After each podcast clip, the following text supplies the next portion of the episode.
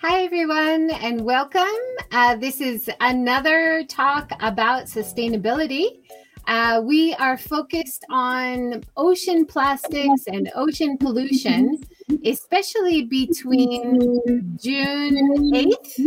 Uh, there's a bit of feedback on your side, Muddy. Can you maybe turn down the speaker a little bit? Yeah. Yeah, thank you. Uh, so between June 8th, June 8th was World Oceans Day.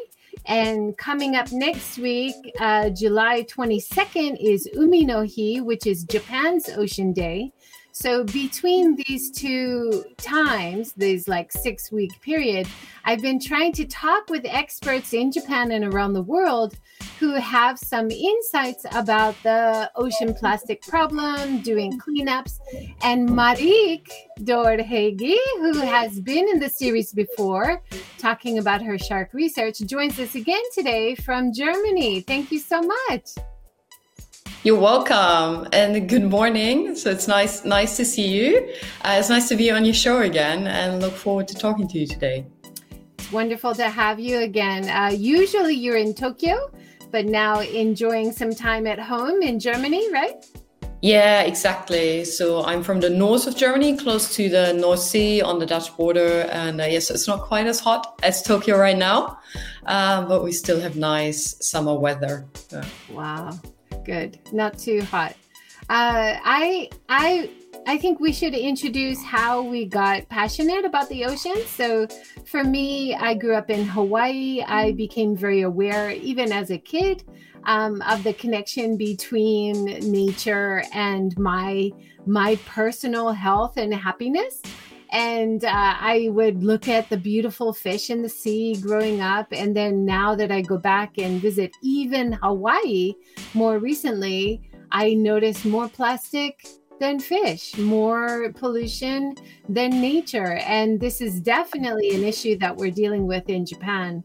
So, in the last few years, particularly, I've become really passionate about trying to spread awareness and trying to look for innovation, trying to look for solutions to these problems because we made this problem. I think we can fix it, right? We we are smart, we are clever, we're creative. There are so many people out there who are working so hard to find solutions. So I hope to introduce some of those today.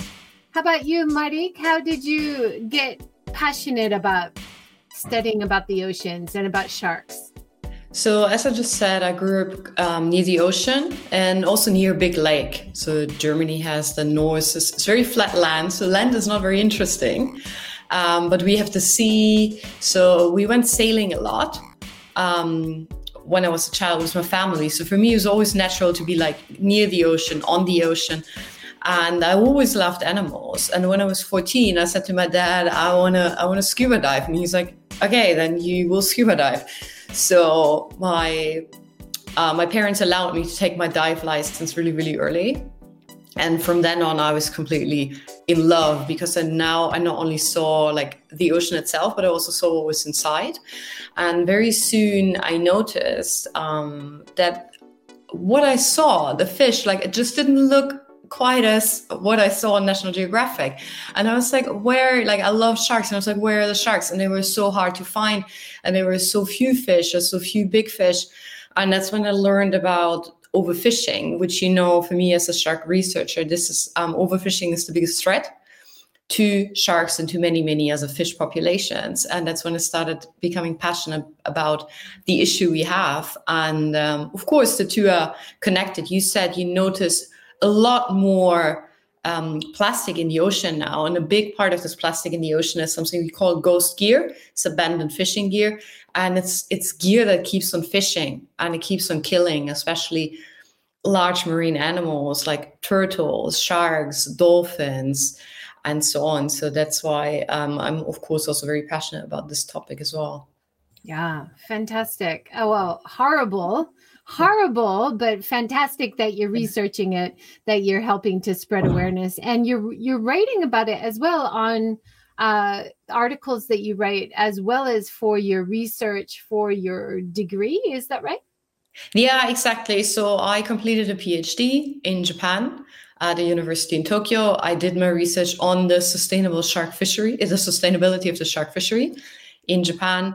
And I often, yeah, I, I've been on Shark Week last year. Sadly, no Shark Week for me this year, which is actually happening right now um, because of uh, COVID. We couldn't get the film crew over. Um, I've appeared on podcasts, I read articles, and I also have my own my own startup together with a business partner in Bali. So what we do is we want to include local communities in marine ecotourism. So we often hear like, oh, marine life, like sharks are so much more valuable alive than dead which is very, very true for um, often foreign owned dive shops, or big hotel chains. And we want to make sure that some of this money flows back to the local communities so that they also have incentive to actually protect these animals instead of poaching them that's a really good way to incentivize and to mm-hmm. provide income for keeping these animals alive instead of killing them. And I think we talked about that in the interview on Seeking Sustainability Live about your research. That's such an important part mm-hmm. of it to show economic value, right? Yeah, exactly. Yeah. Now, let's talk about some of the pages that you shared with me. Uh, hi, Walt from Ireland. Hello, Louise from New Zealand. Thank you guys for joining. Great to see you here. Um, so let's talk about the plastic garbage patch. Uh, can you introduce that? Yeah, so often I think when we hear about ocean plastic, I think people have two questions. It's like number one, it's like, where's it coming from? And then number two is, where is it going to end up and is it going to stay there forever so um, maybe even before we talk about like uh, so the the um, Great Pacific Garbage Patch, which is probably quite famous by now. Um, people often like wonder where it's coming from, like where where is all the plastic coming from? And there's uh, different sources. So one source I already mentioned is coming from like fisheries, and marine, other marine nautical activities they um, there's like rubbish and especially plastic being dumped in the ocean. Plastic makes up about 80% of what gets dumped in the ocean, so marine activities, and that's only like a tenth or so of it. But about 90% it, it comes from the land. And again, like people throwing things away at the beach or like off a ship is only a small part. A lot of it comes like I see you have good footage there. Um, for us in Asia, Joy, one of the biggest um, sources of ocean uh, plastic entering the ocean is rivers, especially rivers in Southeast Asia. So we have a lot of um, communities or countries that are underdeveloped so they do not have a municipal waste management system. They literally, a lot of these people, they throw everything in the river, not because they're evil. They have no other choice. They, no one has ever presented them with another choice. And as we know, all rivers eventually flow to the ocean. So that's um, it's a big source. And then yeah, with the um, the garbage patches, so, especially Great Pacific Garbage Patch has gotten so much media attention over the last few years. That's where a lot, a lot of the plastic eventually ends up. So, as we know, the ocean has currents, and the currents um, they converge, and that's where we have like big, big patches where um, finally a lot of that garbage accumulates. It's a bit difficult to show the website right now. I'm trying to present the website. Um, yeah. But but if you search uh, Great Pacific Garbage Patch, it's pretty easy to find uh, information and and images. It's absolutely stunning how massive the problem is and it, it's it's being addressed by organizations but it really needs to be addressed by changing the mm-hmm. way that we shop and putting pressure on the companies to change how much plastic they're putting into our products. And we want to buy the product, right? Why are they selling us this plastic container that can't be recycled, right? Why are the fishermen using plastics that are going to be there for 500 years? So we need to stop the source, turn off the tap, so to speak, right? Uh, yes. to help with some of these problems. Yeah, yeah. So I think definitely at the the the base of that pyramid, like how do we solve this problem? There's definitely we have to produce and consume less plastic, single use plastic, and then the next step would be um, create more durable things like reusable packaging and so on so that we have less and of course recycling also comes comes into it but it's only kind of the third the third step where we're like hey we recycle it or even um, just have other forms of proper waste management so for example we know japan incinerates a lot of their waste. And it sounds really horrible for us at first. We're like, oh no, like burning garbage. Um, but with modern technology, um, they can they can filter it quite well, and that means you definitely you reduce you reduce the, the problem a lot by burning it. It's, it's not the best solution, but if you burn it, at least it doesn't end up in the ocean. But this is really only, it's like a stopgap measure, and we must come up with something better. Yeah, for sure. Uh, Walt is saying our farmers markets have stopped supplying food in plastic. That's wonderful. Um, mm-hmm. We also have a few farmers that uh, I've asked if they can ship at least my vegetables in newspaper and they said some of their other customers have asked for that too so sometimes just asking the question in a nice way like don't be like you have to do it you know not too much pressure but like soft power soft pressure um, to ask nicely, is it possible? And then sometimes you have a strong effect. I think, especially in Japan, right? Yeah, exactly. I I think so as well. And uh, of course, like uh, companies, they will cater to what they think people want, and as long as they believe, like, oh, people want this convenience, um, or they don't mind the plastic packaging, they have not, they don't really have any incentive to change it.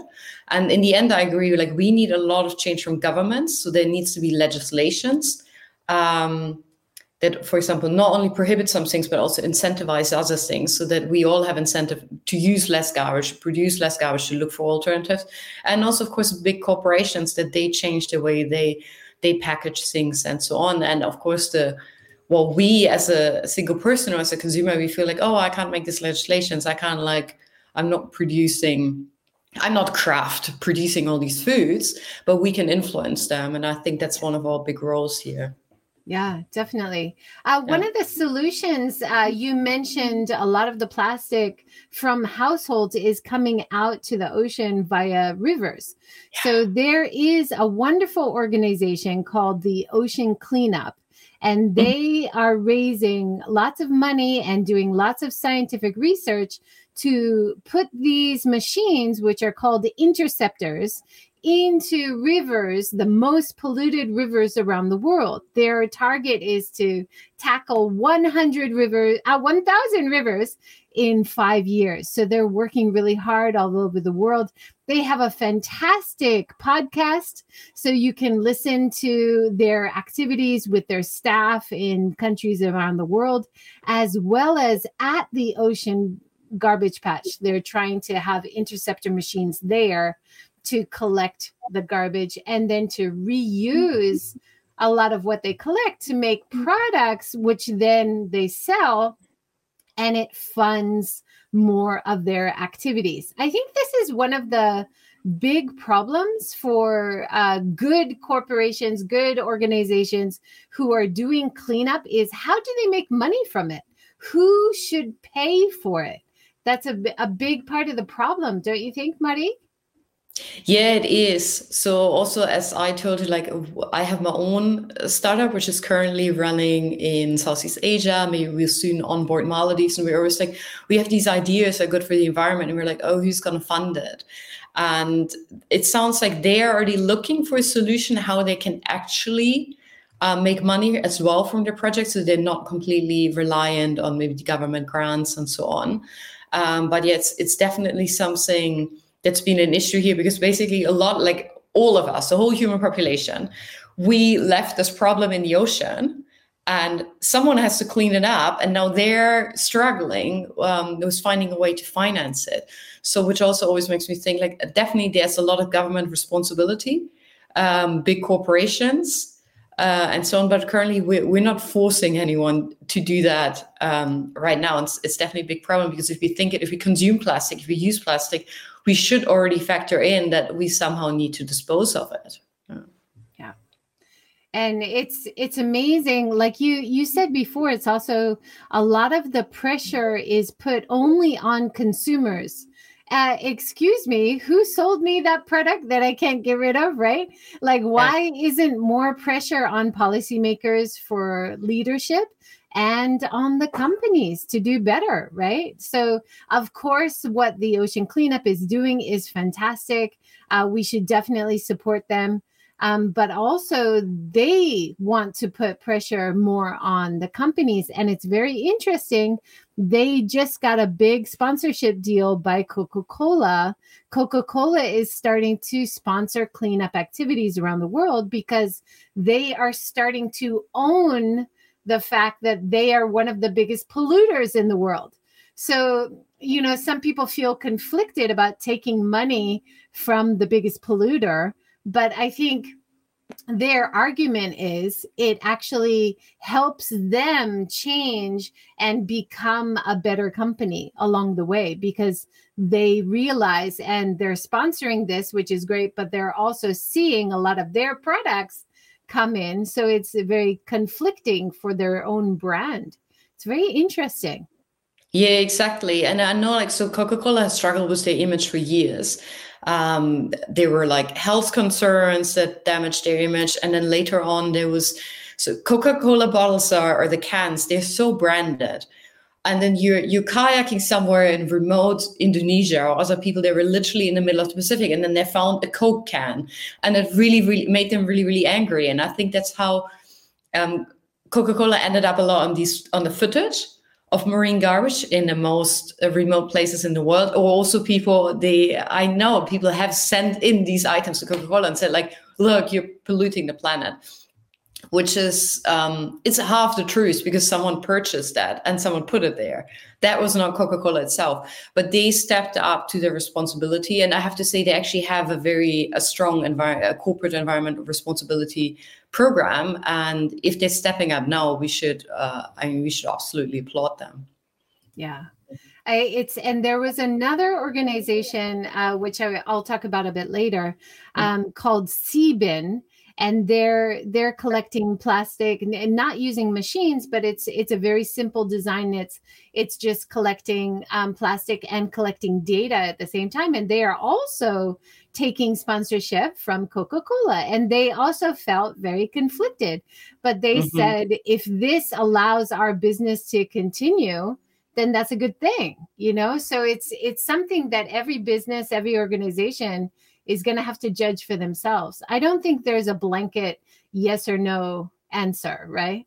Yeah, not not for all organizations. So I can, for example, tell you my own um, startup. We've gotten support from Virgin, and Virgin also has a large foundation that um, fights for ocean causes uh, probably because he lives in Australia, um, they're very, very aware of their marine environment. But then others again could say, like, oh, you know, it's an airline and now we have space missions. How good is that for climate change? Um, so I think we haven't found the ideal solution yet. So I also see like some comments it's like, Coke is just buying time. Maybe yes, maybe no, but um, I think we can give them a chance, but we should definitely monitor their other activities. Are they just like throwing money at a few NGOs and not changing anything else? Or do we also see deeper changes on their organizational level where they maybe um, start thinking exactly about their packaging if there can be ch- changes made there that are more um, sustainable and long term? Definitely. Um, I always refer back to um, it would be great to have old style retro Coke machines. So I hmm. was in the mall yesterday in Japan, and sometimes you see these old retro style machines where you buy the drink, you open the door, you take the drink in a glass container, you drink it, and you put the glass container down in the in the you know collection container. It's washed and reused and put back in the machine you know, yeah. this is this is technology that we were using 20 years ago all over the yeah. world. So let's bring it back. Uh, we know that people are are carrying around their own water bottles. Why can't we have drink machines where I can pay for what I want inside and put my own container underneath to catch? Why do I even need their container? Right? I, I yeah. think we have a lot of solutions already. We just need to find ways to put them into operation, right?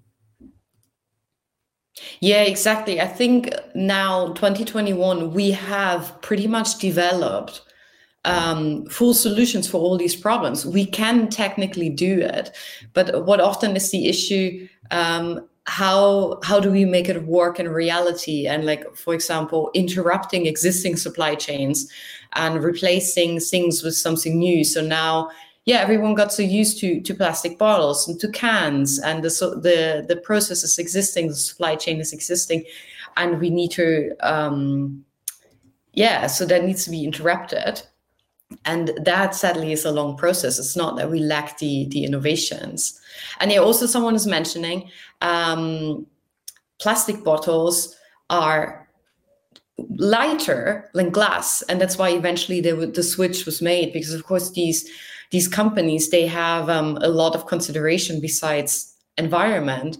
And then often the economic considerations were put at the forefront especially when these decisions were made. Like we had the plastic boom i think in, it started in the 1950s that it became so commonplace and it was all convenience and no one calculated the real cost. And now we are faced with the real cost. And we're like okay who's going to take the the trash back out of the ocean? Yeah definitely. Um, something that I didn't realize, and I don't know if you knew this, Mareike, but when wine is shipped, maybe only from Australia, probably not, probably any wine country, when wine is shipped from Australia to Japan and many countries, it is shipped in giant, like inflatable containers. And then it's bottled in the country that's going to sell it. So it's not shipped in bottles. And I think this is probably true for a lot of drinks. It's mm-hmm. shipped in big containers, which is just the liquid. And then when it arrives for bottling, or maybe the recipe is actually done in the country where it's sold. So I think this, uh, we want more transparency. We want to mm-hmm. know where all the costs are. Is it from the shipping? Is it because of weight? Like, just tell us, and then we'll help you find a solution. You know? but I was really surprised to hear that that it's not often it's not bottles being shipped around the world. That was really interesting. Yeah, I I didn't know about that, but it makes a lot of sense because um, probably arrives from Australia to Japan by ship, and um, the space is very sparse on these ships, so it, it saves them space, it saves them weight because if you overload your ship, it's gonna like lie so much deeper in the ocean. There's like all like there's all these like limits on that. So that's a really really smart solution, but it also means like okay, so we can have a a local or national change. Like it doesn't need to be changed necessarily at the source. So I can tell you something else that you might find interesting. For me, it's been like this my whole life for three decades. So I'm in Germany now, and um, I know Americans always comment and they're like, "Oh, the, all the Northern Europeans, they like we like to drink sparkling water," and our sparkling water comes in glass bottles.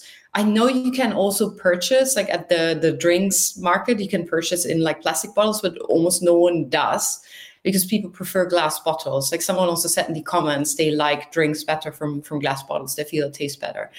So we have all these uh, these glass bottles, and once we're we're done with our container, we can either call the uh, the drinks market to like come and pick it up, and they, they'll pick it up again. Um, or we go back and we return all the bottles and then we get our deposit back. So all of these glass bottles, they have a deposit 20, 30 cent or something.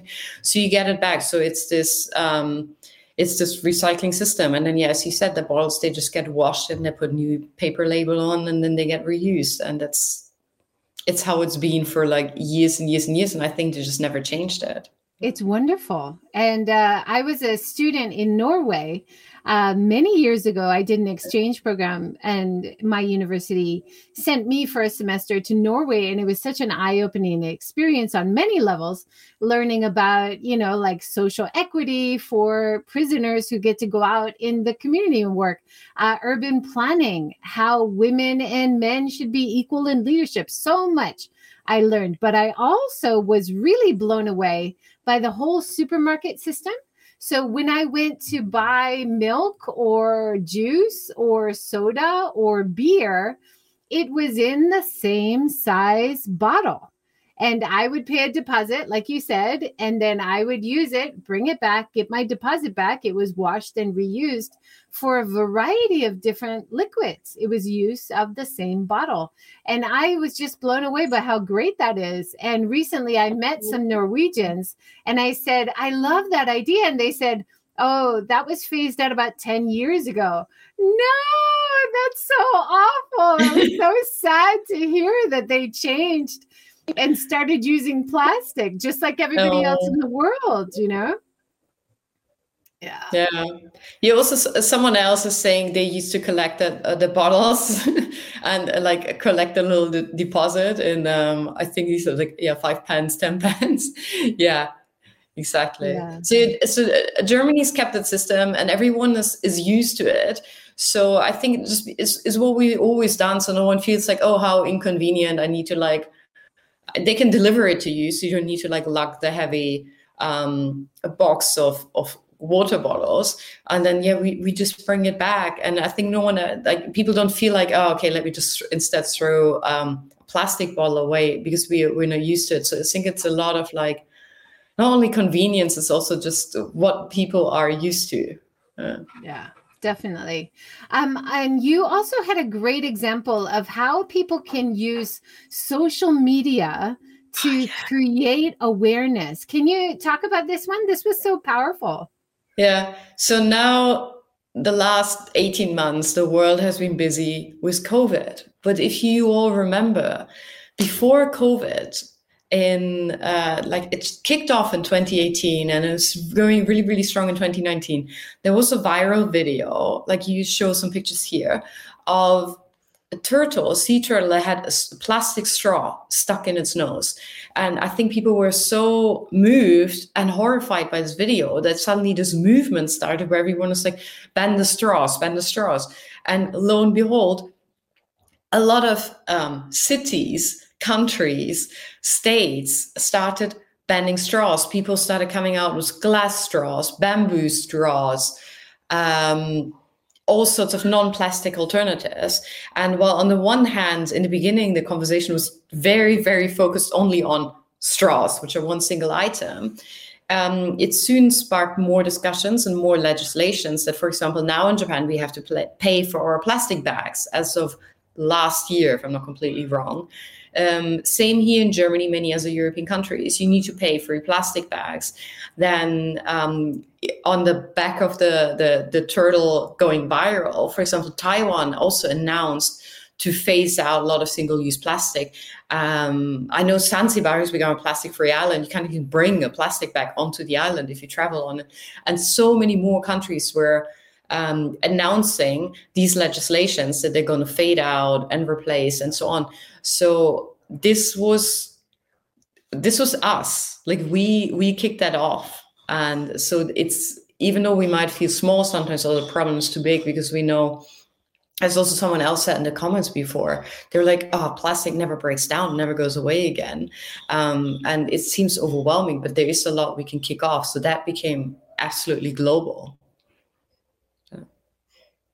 Uh, definitely. And there's there's another organization that I wanted to mention because I, I'm so inspired by how they are motivating people around the world to be innovative. And they have something called a pitch fest where they're uh, you it's an Australian based organization called Ocean Impact and they have so many great ideas because they do this ongoing pitch fest. And they have people with great ideas from around the world pitch their business idea. And they can win 50,000 Australian dollars or something. It's significant amount of funding. And last year's winner it was really interesting. She created a product which was to replace styrofoam because styrofoam is such a big problem and mm-hmm. we don't know how long styrofoam is going to last. What is it called in Japanese? I can never remember the name, but in Europe it's called polystyrene, maybe. But in America, uh, we call styrofoam. uh, we also call it styrofoam. styrofoam. So I think all the European languages have probably like a slight variation of the the word. that's still very, very similar. Yeah. Right. So her idea, uh, she's in Australia. She uh, talked to sheep farmers, and there was a lot of waste wool from the sheep farmers. And so she created a kind of wool based uh, insulation to replace a styrofoam box. And they've been very successful with medicine transfers around the world because usually that goes in styrofoam uh, for fish, for different kinds of food. So there are such innovative, amazing ideas out there. And if you have this kind of contest, you can draw in a lot of this innovation and then share it to other people around the world who might try something similar in their area. I just love it. It's such a great, it seems really simple. I would love to see more of it, right? Yeah, exactly. Because as as we said before, like the the alternative already exists. It's just like um, getting people to to adopt it. So and then she found out like, hey, we have this like I guess is is low quality wool that can't be used for clothes production. Let's use it in a different way. Um, what I often see here in Europe is um, I don't know what it's called in English. In in German, it's called wood wool. Wool. It's like these like thin, flexible spirals of wood, and it's also used for like packaging to make sure things don't break in in transport. And of course, that as it's wood and uh, forests are luckily very very well managed here, um, that's a sustainable resource. Yeah yeah if we can find alternatives you know that's that's what we need yeah. to be aiming for and phasing plastics out, phasing styrofoams out. Um, one of the other things that Ocean Impact Organization um, had highlighted, which I know that you will love, and I don't think you've maybe heard of it yet because it was the first time I heard of it. Uh, they talked to a shark safe barrier researcher, and she is creating. Do you do you know her? Uh, she is Dr. Sarah Andretti, and no. she, she has her idea, which she's been testing, is kind of a wall of seaweed. And the wall of seaweed also has magnets in it. So if a shark goes near it, they swim away. And this was to replace all of the ghost nets, like you mentioned before, where sharks are getting trapped, uh, turtles are getting trapped, and it's actually not keeping swimmers safe. So instead of those kind of nets, to change with this kind of living net of seaweed and magnets, which seaweed then also draws down carbon. Oh my gosh, it's just a multi solution concept, and I just love it fantastic. Yeah absolutely. So for for me like i'm now so glad we can talk about sharks again. Um, so those nets you're talking about they're not ghost gear because ghost gear is literally just like thrown away fishing nets or other fishing gear that could be floating anywhere in the middle of the ocean. Um, and what you're talking about is often in australia or also for example in south africa um, they have uh, nets um, just outside the beaches where they say like, oh, this beach is shark safe. We put a barrier. But if you were to swim up to it and look at what this barrier actually is, it's literally just a net that's about uh, five meters or sometimes 10 meters, so, so depending on the depth, or so deep, um, that's supposed to act as a barrier to keep the sharks out of the, the beach or the bay. And I mean, first of all, that doesn't work because they're still like they're open on the bottom like uh, large fish can still get through. And what does happen on these uh, nets a lot of marine life gets entangled. So if we go to the nets we see so many dead sharks that suffocated to death. There are turtles and then also for example dolphins or other large fish. And it's just absolutely tragic that we we decided to put this first of all non-functioning and then so damaging solution in place to give swimmers the illusion of being safe. And then yeah, we know, for example, from um, California, anyone who's ever been swimming in California, so there are great whites, but they do not come into the kelp forest. And the same in in South Africa. So you can also, I think many have seen the um, My Octopus Teacher, and we see him. He's always diving in the uh, by himself, free diving in the kelp forest, and there is no large sharks. So that naturally keeps it out. So I think she's absolutely brilliant. And yeah, marine plants actually they capture more CO2 than plants on land. Um, so she has absolutely fantastic solution, and I hope she can persuade many communities to get rid of their old shark nets, which are so so so damaging, and replace it with that. Yeah, absolutely. It was so exciting to hear this because living in Japan, of course, we eat a lot of seaweed and kelp. So this seems like another multi-function solution. We can create food, we can create benefit like product for the economy, as well as keeping sharks safe and people safe um, from mm-hmm. areas that we don't want sharks to come in. You know, it just it's a wonderful solution. So I was so happy to hear about this.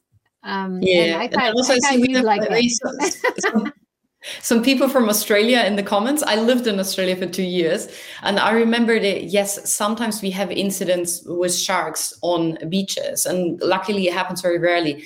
But then also I remember then the government would place drum lines, so like long lines with hooks, to try to catch the the culprit sharks um, outside the beaches or installing new nets. And actually, there were often protests by local population. They were like, no, we don't want this because people have become so aware of um, marine life and its importance and its beauty. So it's, I think, um, her solution was many communities in, in, Australia and I think many other countries would would be very very welcome. Yeah, yeah. definitely. Well, uh, let's talk Am I on mute? No. Okay. Uh, let's talk about ghost nets because I I mentioned that, but you know a lot about that. Uh, let's. Yeah. Can you introduce that to us? Yeah. So if you think of um, ghost gear, so it's fishing gear that's been abandoned. So these can be nets. They can also be long lines. So um, uh, monofilament lines with hooks on them, and sometimes fishers abandon their gear for different reasons. So one reason can be um, the gear is damaged and they're like, oh, I don't need this anymore. Um, another reason can be the gear got snagged on something. For example, got snagged on a reef or rock. They can't retrieve it, and then they, again they just abandoned it. Or um, sometimes get lost. It snaps. The lines that connected to the, sh- the ships snap, or other types of gear they can't find it again.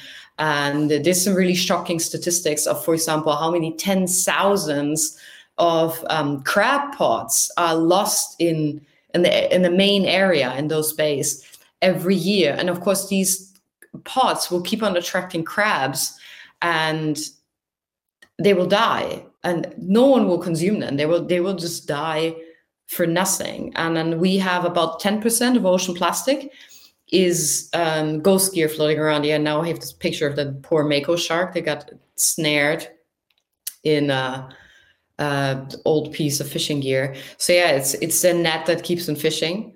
Um, it's extremely damaging to marine life, and we haven't found a great solution yet because uh, so really now the only thing is if you come across ghost gear, the only thing you can do is collect it.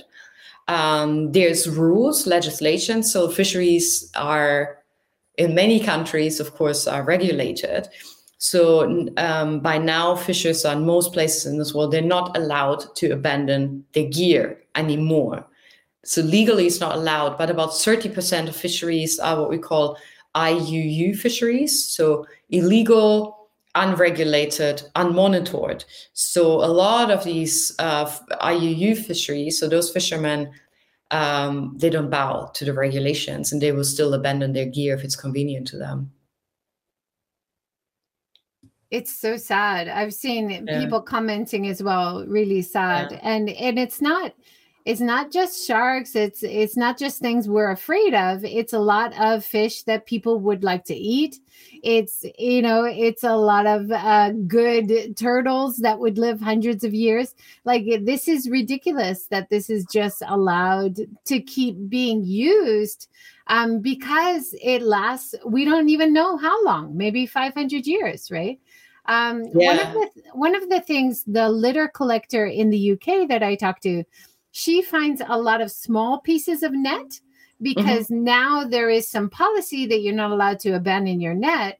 So she knows that a lot of the fisher people are cutting up the nets and then throwing the pieces overboard. So then she finds all the pieces. So let's find better biodegradable, I don't know, more natural materials that don't end up snagging loads of bycatch that don't need to die, right? Yeah, exactly. So first of all, yeah, we need the the policy and we need like um, the buy-in from the fishers that they like agree on not abandoning the gear anymore, and then we need to have different gear.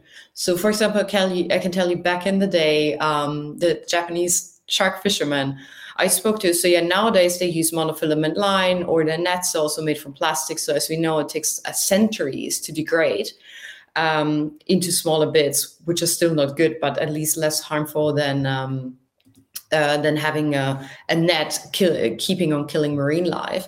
But back in the day, their nets were made from hemp. Wonderful, much yeah. much better. Yeah. yeah, much better.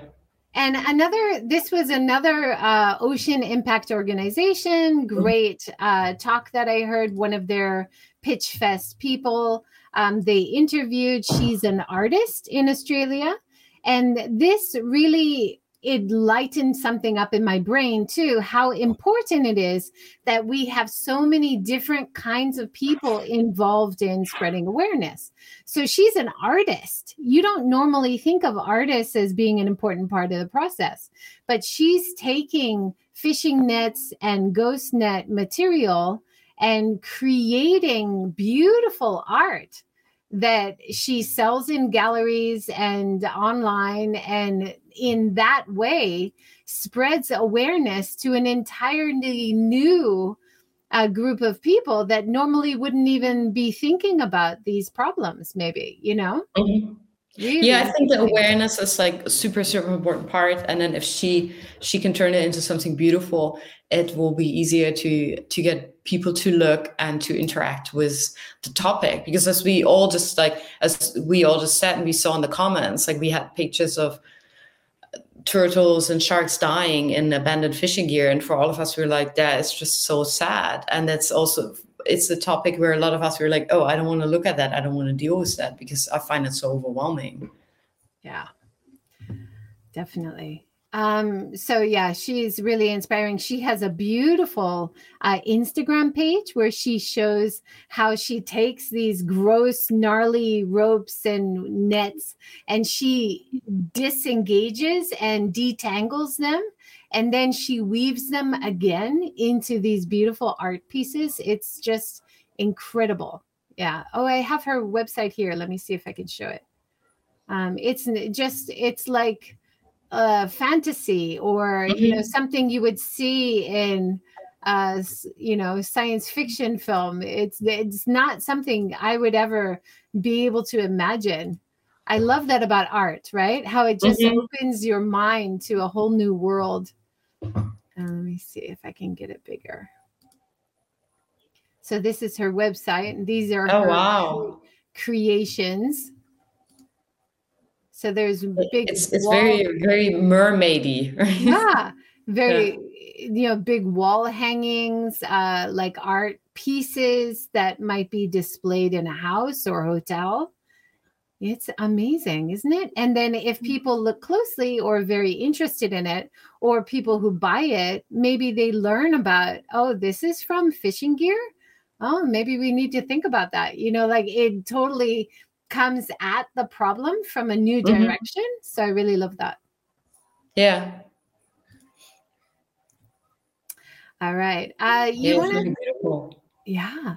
Uh, do you want to talk about plankton? I thought that was yes. really fascinating. So I saw someone just yeah. mention plankton in the comments, and uh, yeah, if we um, so going back to the basics, if we think of ocean plastic, like how does it harm marine life? And there's three main ways it harms marine life. Like one is it ensnares it, kills it. Another one is what one of the commenters just mentioned.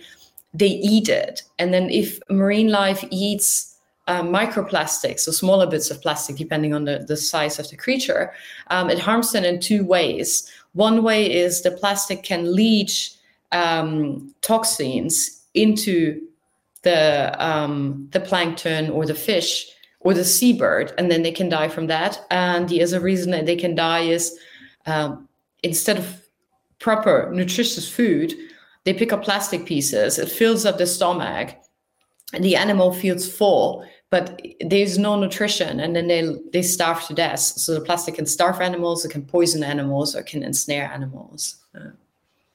So yeah, I love, I absolutely love plankton. So recently I started going Gorgeous. a lot of night dives. Absolutely. So if you go on night dives or like um, yeah. if you go on night dives in the um, absolutely pitch black open ocean, it's called a black water dive. And at night, a lot of the plankton comes up from the deep because now it's safe for them. So they come up to forage. And if you look closely into the water column with your torch, you see these absolutely magnificent creatures floating around everywhere. So of course they will be like micros like near microscopic like this big but i seen like for example um little baby squid they were like less than a centimeter and they look like a perfect like mini mini Architeuthis, like mini giant squid in in super super tiny, and you see fish. You like like oh my god, I wonder what kind of fish is that gonna be once it's like larger than a few millimeters. And yet, even these planktonic creatures, they also suffer from from marine plastic, especially from microplastics. Yeah. Uh, you also shared a video, which is not playing for some reason, but showing mm-hmm. how at a microscopic level you can see how the plankton are taking in the plastics. And this is such a big problem for bigger fish as well, right? Is and birds, seabirds. Yeah. Uh, we were cleaning up the beach the other day in Hiroshima in Japan. And one of the volunteers is a young high school student. And he said, Oh, it's so difficult to see which is natural and which is plastic. And I said, exactly the problem for the birds and the marine life. Like, this is part, a big part of the problem. It looks like food, it looks yeah. like something that should be there, you know? Yeah. So, for example, turtles eat a lot of jellyfish. And a plastic bag floating in the water looks a lot like a jellyfish to turtle. So they will they will eat it and then um, it will often get stuck in their in their system. And then also as we said before so the only thing that plastic does so plastic is photosensitive so it reacts to the sun. And the sun i think anyone who's had like old beach toys or something you know like how your your plastic toys they're like dry out in the sun and then the color fades and becomes brittle. That's also what happens to the ocean plastic so the sun breaks it down and then and also the ocean itself like the salinity or like for example movement of tides and so on in the ocean. So it breaks down to smaller and smaller smaller pieces and eventually the pieces are small enough that they can be ingested by plankton. And then sometimes the it passes through the system they can get rid of it again and, and nothing happens Phew. Um, but other times yeah it can get stuck in the system or toxins can leach out of them. And if you think of plankton is um, plankton uh, produces about half of the world's O2 of the oxygen. So of course we have trees producing oxygen, but again, the um, what's happening in the ocean like influences us so much on land. The plankton is really important for that, and of course plankton, like a lot of like the baby fish, coral, like coral, coral at their larva stage, um, all the invertebrates. Um, what else? Sea snails, crustaceans, they all start off as tiny, tiny plankton. So if they get damaged by uh, microplastics, we're really starting, we're starting to damage the, the base of marine life. This is the video that you shared with me from Vox News, and it's it's talking about how microplastics uh, is eaten by plankton, and it shows some great footage from that. And it also talks about how our, uh, from our clothing, it's sending microplastics into the ocean. Do you want to talk about that a little bit?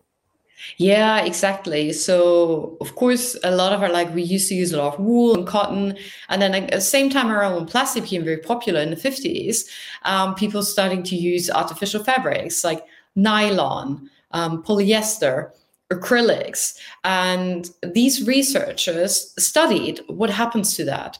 And so if we throw our polyester and nylon clothing and acrylic clothing into washing machine, um, what happens every time like a few bits uh, will get washed out and they will enter um, the water cycle from our washing machines because our washing machines currently that they currently use they do not have any filters. And then these like tiny tiny bits uh, bits of like acrylic and so on they're just small enough to be eaten by by plankton and uh, sadly they can harm them. And here we see like the biggest um, the areas where we see this occur the most is also yeah for example we have south africa we have like a hotspot around or in europe. This is where there's still a lot of people in the uh, developed western world where we for example with fast fashion um, we consume a lot of these clothing wash them a lot and then then throw them throw them away again.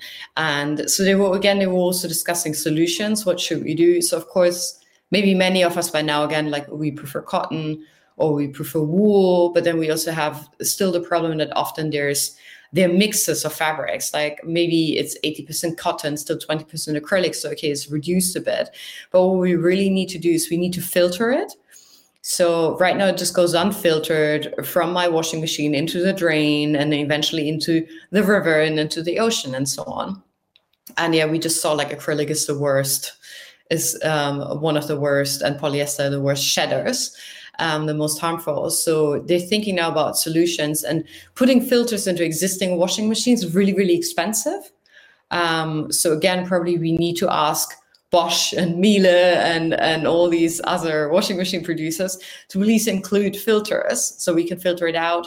And one thing what I do now is I use a net, like like a, a bag that I put my my clothes in and then it, it gets washed in that. And then you see at the end of your your wash, you have like a tiny amount of like it kind of looks like dust.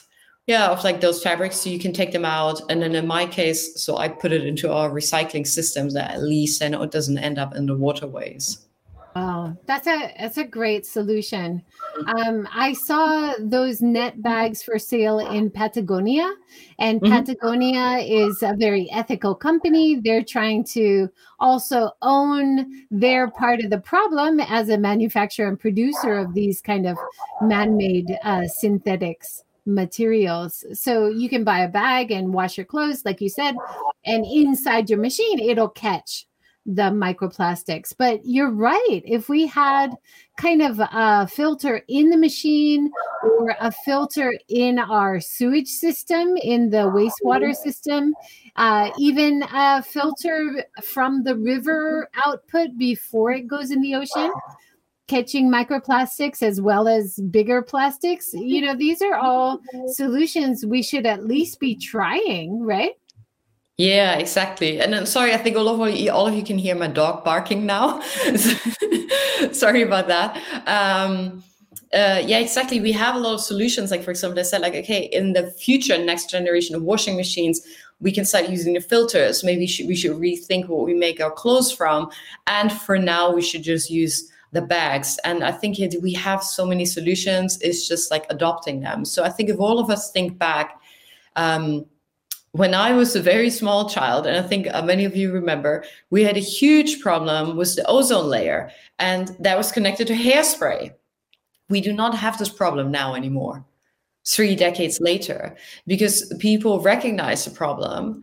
Um, they saw that was unacceptable that we, especially for again for anyone who's from Australia, they were u- losing the ozone layer, and we had to phase out the gases we were, for example, using in hairspray, deodorant, and so on, and replace it by something else. And that took a while for things to catch on. But what massively happened ha- helped is that people were adamant about it. They weren't accepting it anymore. They they demanded something else, and then governments realized that they they banned the gases that were harming the ozone layer, and then also companies adjusted and replaced it with something else. And now this is a, thankfully is a problem of the past, which was solved by replacing something that doesn't work anymore. When we found out it didn't, um, by having a massive like bottom up pressure and um, yeah, companies and governments adjusting. So we can definitely do things, but things take time and it's like i also i feel so impatient about this but yes we see we have all the ocean pitch fest or other accelerators. That's also how my my startup was conceived. So things are happening but we really really all need to be we need to be doing our thing and putting pressure and making sure these these discussions uh, lead to actual action Absolutely. And we need all all players, all hands on deck. It takes a village. We need policymakers, we need people in companies, we need consumers, we need activists, we need volunteers cleaning up beaches, we need schools uh, changing the way they educate kids. It's it's really a big effort from all angles. Um, one of the things that I don't think we've touched on yet is about ocean currents. Yeah. Did you, did you want to talk about that? We have five more minutes. yeah, maybe just briefly. So the ocean okay. current. Earlier we, we talked about the Great Pacific Garbage Patch. How does it happen? And it's the currents. So um, the currents that move our ocean. So actually nowadays as researchers, we don't speak about seven seas anymore because they're all connected. We just call it one ocean. Um, the way they move, they will accumulate the um, the garbage. So there's an Atlantic garbage patch there's two Pacific garbage patches because the Pacific is very, very big. This East and West Pacific one, you can kind of see how it goes around like this in the Pacific. And then on each end, it will accumulate.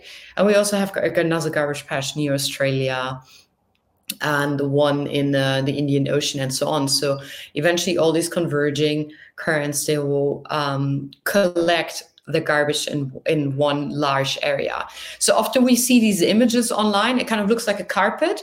It's not really what it looks like in real life. So the Great Pacific Garbage Patch, it's like hundreds of square kilometers, but it's more like um, individual small patches or islands of a garbage like clustered together and then maybe for a few hundred meters you see nothing and then there's another one and there's small ones and bigger ones so it's not like one big in some places like one big blanket, but it's not that that connected. But it's a, an area very very dense with garbage, and then yeah, getting it back to the ocean cleanup. So people have like thought about like, oh, what can we do? Can't can't we just hoover it up? Um, is of course I think f- for many of us our first like intention. We're like let's let's just hoover it up, and then we have another problem. I think uh, Joy, you can probably imagine which one. You don't want to hoover up marine life together with it because then you would be killing it. So it's very, very, very, very difficult. It's not, you can't just all like scoop it up with one big net or like one hoover because you have to find, you have to be very, very careful that you're not harming more marine life in the process, which is also why these processes have been so slow. Yeah, absolutely and i i see this whenever i do beach cleanups um, especially with big pieces of styrofoam which comes from the oyster industry or comes from the fishing industry, giant pieces of styrofoam. And you're like, oh, we have to get that out of the water. And then you realize all of these creatures have made that styrofoam their home, right? They have made little homes in there, and there's living creatures in there. And then it becomes more complicated okay, how do we separate the life? I don't want to kill everything in here. Yeah um, yeah. and it's using the plastic but it's it's also being killed by the plastic. It's it's more complicated than it seems. And it's a it's a very multi-dimensional problem but the idea is we do have solutions. Some of them are very simple. Um, so i would love to lead i'll leave my last point with uh, everybody check out the pitch fest uh, they are just about to start a new round of Pitch Fest right now for Ocean Impact Organization. And although it's based in Australia, they take ideas and innovators' ideas from around the world. There were some great ideas from Korea and America and Australia and Europe and everywhere. So I would recommend people if you're looking for something inspiring and innovative, some good coming out of all these big problems, definitely have a look at Ocean Impact Organization and the Pitch Fest 2021. I'll be watching, and it's about to start soon. Uh, Mareike, do you have any final words you'd like to leave us with? Um, no, I think you ended it quite well. That is, we're we're looking at a massive problem that has been created over decades when humans were like, "Oh, plastic is so convenient," and we didn't know the impact it would have down the line yet. Um, but there is solutions, and it's it's gonna take time to implement them right. But we have so many stories from environmental history that, for example, acid rain is not a problem anymore. Um, we solved the ozone layer issue and many others, and we can also solve or at least lessen um, the impact of ocean plastic. Definitely. That is a great way to leave it with a little bit of remembering how we've solved other problems and we did it. So let's mm-hmm. think about how to solve these problems we're having now and let's do it. That's a great way to end it. Thank you yeah. so much. Thank you. That's awesome. Thank you guys so much for joining. Uh, so many great comments and questions today. Thank you, Mareike, for joining all the way from Germany. I know it's really early there. I appreciate you tuning in and, and sharing so many of your insights as a researcher. I think it's it's really important to hear your point of view from all your interesting research. So please keep up the great work. Thank you. Thank you. My pleasure. Speak soon. Speak Bye. soon. Take care. Bye, everyone.